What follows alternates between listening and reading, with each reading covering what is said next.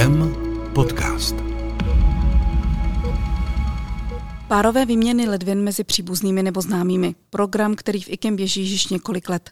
Když se nedajde schoda v okolí, hledá se díky mezinárodní spolupráci i u pacientů v Rakousku nebo Izraeli. Řetězové výměny jsou pak náročné hned pro několik týmů. Aby se operace mohly uskutečnit, předchází jim dlouhé a důsledné hledání schody mezi dárcem a příjemcem. Moje jméno je Markéta Šenkýřová a hostem podcastu IKEM je magistr Matěj Redr z oddělení imunogenetiky IKEM. Dobrý den. Dobrý den. Matěj, jak můžeme hledat schodu mezi orgány? To hledáme velikost, nebo co hledáme? Uh, ta je taky důležitá, jo? velikost je důležitá, ale s nás jako z toho imunogenetického hlediska uh, nejvíc zajímá v podstatě zhoda jednak v krvní skupině, uh, dále pak zhoda v HLA a hlavně tedy u, teďka u těch orgánů není až tak důležitá jako samotná zhoda, aby v podstatě byly ty geneticky zhodní, jako aby hlavně ten příjemce neměl protilátky proti vlastně genům toho uh, dárce, respektive jeho jako antigenům.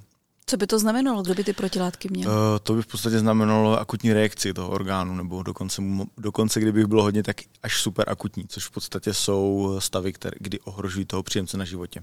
Půjdeme zase od začátku, to znamená, je nemocný, který potřebuje novou ledvinu, přivede si třeba svého příbuzného nebo svého známého, který mu je ochoten tu ledvinu dát. Co se s nimi děje dál? No, eh, v podstatě teď to, toto správná otázka by byla spíš na koordinátorky. Z pohledu imunogenetiky, no. takhle. No, eh, ono to je právě celkem dlouhá cesta, než dojdou až k nám v podstatě. To je přesně to, že jsou schválení, indikování k tomu a tak dále. Eh, z pohledu imunogenetiky my v podstatě potřebujeme jejich HLA typizaci, abychom vlastně věděli právě, jaké antigeny na svém povrchu ty, ty orgány budou mít a také protilátkový profil toho příjemce, abychom právě věděli, že tam nejsou nějaké ty protilátky právě proti těmto antigenům. To se dělá z krve? Ano, oboje se dělá z krve. V případě toho genetického profilu, tak to potřebujeme v podstatě nesrážlivou krev a e, v případě toho protilátku, tak potřebujeme srážlivou. Takže jsou to jako dvě různé zkumavky. Ale to... Když to dáte do těch svých přístrojů, co se z nich dozvíte? No, ono, my máme poměrně dost ještě ruční práce, takže nejen, že dáváme do přístrojů, ale ještě potom ručně analyzujeme. Ale uh, v podstatě uh, na té jedné straně to HLA, tak my v podstatě si zjistíme čísla, dá se říct pouze. Uh, vědět profil, zajímá nás vlastně 11, 11 alel, jaké mají a k tomu budou nějaké čísla, které nám určí, jaké to jsou. Vlastně on jak jsem už dříve říkal, tak HLA je vlastně nejpolymorfnější genová rodina v lidském těle, takže je, má kompletně vlastní nomenklaturu a je jich tam přes 30 tisíc různých alel známých, takže tam jako zjistíme, která z těch 30 tisíc nebo které, které z těch 30 tisíc tam jsou. Pak vedle toho máte toho dárce, když budeme teda mluvit teďka, že jsme vyšetřili hmm. příjemce, tam dostanete taky nějaká čísla jo. a dál? Tak v podstatě stejně tak dostaneme stejná čísla v podstatě u toho dárce a co teda hlavně dostaneme ještě zpátky u toho příjemce je, uh, vyšetříme vlastně ty protilátky, uh, kdy zjistíme, proti kterým těmto antigenům, v podstatě vůči kterým z těchto 30 tisíc má už nějaké preformované protilátky. Uh, kdy to by vlastně bylo v dá se říct skoro vždy, je to kontraindikace transplantace, protože uh, protilátková odpověď je uh, velmi obtížně léčitelná. Tak zase se dostaneme k těm číslům. Takže máme na jedné straně čísla příjemce, na druhé straně příš, eh, čísla dárce a teď vy je nějak porovnáváte? Uh, jo, uh, v podstatě teďka přímo pro tady tohle příbuzenské párování jsme v, vlastně v průběhu letošního a loňského roku vyvinuli speciální program, Eh, který nám to usnadňuje, aby jsme to už nemuseli všechno dělat ručně. Eh, tento program se teda využívá právě i v rámci těch eh, mezinárodních výměn, kdy všechny centra do toho nasypou ty své data a tento, problém, tento program potom z toho vyhodnotí nejvhodnější vlastně zhody. Jednak právě na tom, ať je tedy HLA profil vlastně co nejzhodnější, protože čím zhodnější jsou, tak tím menší je šance, že se někdy v budoucnu objeví vlastně protilátky proti těmto. A Druhý je samozřejmě právě říká přímé kontraindikace na základě těch protilátek, takže právě řekne, že ti to nejsou za žádnou cenu, za žádnou cenu vhodní.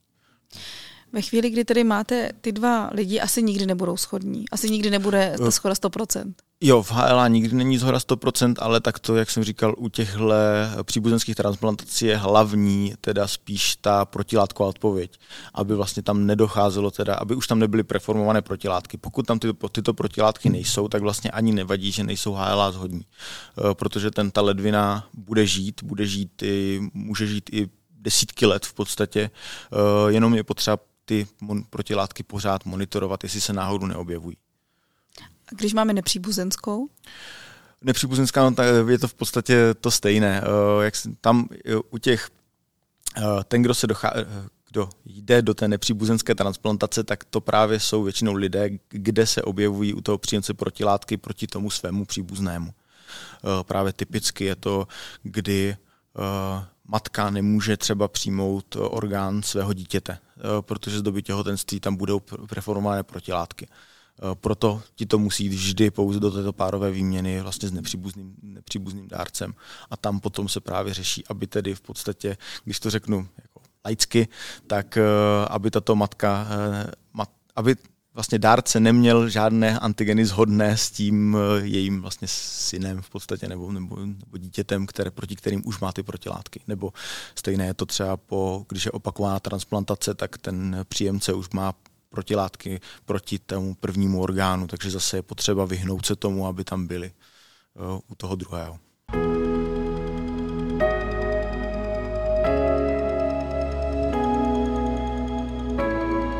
Posloucháte IKEM podcast. V IKEM párujeme tyto řetězové výměny nebo párové výměny docela dost často. Řetězové výměny myslím, že jednou za tři měsíce. Mm. Jak jako je to těžké najít ty páry, aby se to tak jako propletlo a, a spojilo se to? Tam zase záleží v podstatě na těch konkrétních příjemcích. Někteří to mají velmi těžké a jsou tam i několik let v podstatě, než jim to dojde, eh, než vlastně dostanou šanci pro toho vhodného dárce pro ně. Eh, a naopak někdo to má velmi jednoduché a už v podstatě při, první, při prvním párování někoho najde. Eh, to jsou typicky právě někdo, kdo třeba nemá vůbec žádné protilátky proti HLA a je třeba nezhodný pouze v krevní skupině se svým vlastně příbuzným dárcem takže ten, ten jde většinou hned na prvním párování, pokud jde na prvním, tak třeba už na druhém. Jakým způsobem vůbec vzniká, vznikají ty protilátky eh, proti tedy HLA někoho jakoby dalšího, protože když si člověk řekne, tak jsem zdravý, tak snad bych mohl dostat, nebo mohl darovat komukoliv a najednou zjistím, že ten nemocný má z nějakého důvodu proti mně nějaký jakou animozitu. Jsou v podstatě jakoby tři hlavní uh, mechanismy, jak můžou vzniknout. Uh, jeden ten je vlastně právě po nějaké už první transplantaci neúspěšné. Uh, druhé je typicky u, u těhotných žen vlastně, získ, ty získávají protilátky vlastně proti tomu plodu, proti tomu haplotypu, který to dítě má od otce. Uh, a třetí je, jsou krevní transfuze. Vlastně, uh, kdy zase tam může být, a pokud jsou to nějaké krevní transfuze nevyčištěné nebo tak, tak uh, tam to množství protilátek je jako obrovské, co, co vlastně dostanou. Uh, No a potom je potom nějaký další vzácnější případy, kdy například po prodělané nemoci nebo tak tam dochází ke skřížené reaktivitě i proti HLA. To znamená, mění se, když to řeknu úplně laicky, ten počet těch protilátek nebo ten, to spektrum těch protilátek třeba v čase, a teď nemyslím u těhotenství mm-hmm. nebo u reakce orgánů, ale, ale celkově, eh, že jeden měsíc můžu mít jiný objem než třeba za rok a půl? Jo, eh, ono dochází, to je v podstatě u u všeho, to je typické u jakýkoliv protilátek, eh, že dochází k jejich vyhasínání. To znamená, prostě oni ten, to je, ten jejich absolutní počet klesá. Eh, na druhou stranu problémem je, že tam většinou zůstávají nějaké paměťové buňky, které potom můžou znovu reagovat, takže je potřeba dívat se nejenom vlastně na ten aktuální protilátkový profil, ale často kouknout se i na jako historii, jestli tam něco je. Například právě typicky u toho těhotenství, tak tam ty paměťové buňky můžou přežívat velmi dlouho a vlastně je, to, je potřeba toto kontrolovat. No. U některých například právě těch nemocí může docházet eh, k tomu vyhasínání velmi rychle. Ve chvíli, kdy tedy jsem pacient s nemocnými ledvinami, čekám na transplantaci a čekám třeba už rok nebo rok a půl, tak eh, to, že jsem, nebo že tak dlouho čekám, znamená, že mám strašně moc protilátek, které se mi ale v podstatě nezmění, nebo ten profil protilátkový se mi nezmění. No, uh, ono, tam je to takové jako potřeba už případ od případu, protože opravdu někdy k tomu vyhasínání u toho HLA taky dochází celkem rychle. Čistě jako u některých pacientů, když dojde k reakci a je potřeba nefrektovat ten, tu ledvinu odebrat. typicky odebrat, uh, tak uh, vlastně uh, tam dochází po, té, po tom odebrání, tam dojde vždy k prudkému nárůstu protilátek, ale tady tento taková jako protilátková bouře, nebo jak bych to nazval, trvá relativně krátce. Uh, na druhou stranu, pokud dojde k reakci té ledviny přes ty protilátky, tak to většinou dochází přes nějakých menší množství nebo, nebo jako velké množství absolutně, ale menší množství jako specifických protilátek. Tak ty to potom přetrvávají poměrně dlouhou dobu a jsou persistentní. Jako. Takže uh, tam je to potom už opravdu hodně individuální, vlastně jestli dochází, jak rychle dochází k vyvacínání a tak. Proto vlastně každý příjemce, uh, ledvin teda, uh, má každý rok vlastně opakován tento vlastně profil těch protilátek je vyšetřován, aby bylo jasné, jak se vlastně ty protilátky hýbou. Si nedochází například i třeba k tvorbě nějakých nových, protože opět někteří pacienti na dialýze může se tam stát, že prostě dochází k nějakým inzultům, nebo jak jsem říkal, ono může dojít i po nějaké infekci, vlastně k nárůstu anti protilátek vlivem zkřížené reaktivity a tak dále. Pojďme se teď podívat do zahraničí. IKEM spolupracuje, jak jsem na začátku říkala, s Rakouskem a s Izraelem. V tuto chvíli běží další z řady párování. Jak nám mohou lidé z jiných zemí, Rakousko je nám hodně blízké, ale třeba z Izraele, kde je úplně jiný profil myšleno tím národnostní profil lidí, jak mohou, mohou být schodní s námi? Oh v podstatě, protože, jak jsem říkal, no, u těch orgánů si zase tak jako na tu HLA zhodu tak moc nehraje tak ono stačí, že je jako částečně zhodný. Ono víceméně ani třeba u kadaverozního dárce, když máme o zemřelého dárce, tak vlastně nikdy nemáme, nebo velmi výjimečně máme plnou zhodu s nějakým živým. To je většinou, že když máme třeba poloviční zhodu, tak je to už v podstatě velký úspěch. To znamená, ta poloviční zhoda s tím Izraelem je v podstatě jako možná. Tam, tam to není zas tak, zas tak vzácné, ale jak jsem říkal, hlavní, aby tam prostě nebyly ty protilátky. No.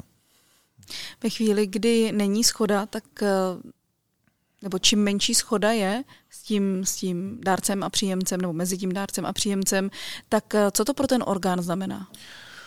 Statisticky se zvedá vlastně šance, že dojde k té reakci v podstatě. Ale uh, ono, ta statistika je poměrně jako mírná, nebo jak to říct. No. Ono se to liší asi u, uh, v pětiletém přežití ledviny je to kolem 10% vlastně uh, to dělá. To znamená, že když někdo, já teď si ty úplně přesné čísla nepamatuju, ono se to přece jenom pořád mění, ale lehce se to zvedá, ale odhadem, dejme tomu, že pokud má někdo plnou zhodu, tak eh, třeba šance reakce je já nevím, za těch pět let třeba desetiprocentní, když má někdo plnou nezhodu, tak má třeba 20% šanci no, v těch pěti letech.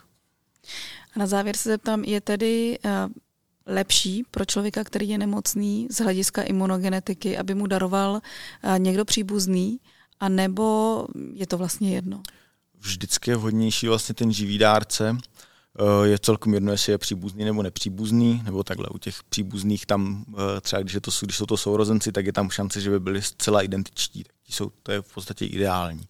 Ale uh, jinak je tam potom hraje role totiž ještě, jak dlouho je vlastně ten orgán výjimut z těla. A čím delší vlastně je doba té ischemie, tak tím potom má o něco horší potom přežití. Takže je vhodné u těch živých dárců, je, že vlastně na jednom sále se víme ta ledvina, hned na druhém, v druhém sále se hned dává do toho těla a ten čas vlastně té studené je skoro nulový, takže tam je to, v tom je to výhodnější vždycky. O párování ledvin, zvláštním programu, který v IKEM máme, řetězových a kruhových transplantacích nebo párových výměnách ledvin, jsme si povídali právě z pohledu imunogenetiky s magistrem Matějem Rédrem z oddělení imunogenetiky IKEM. Díky moc, že jste přišel, že jste osvětlil, proč vlastně někdy někdo s někým schodný je, a nebo naopak eh, jeho vybraný dárce vlastně pro ně vůbec není vhodný. Děkuji za pozvání.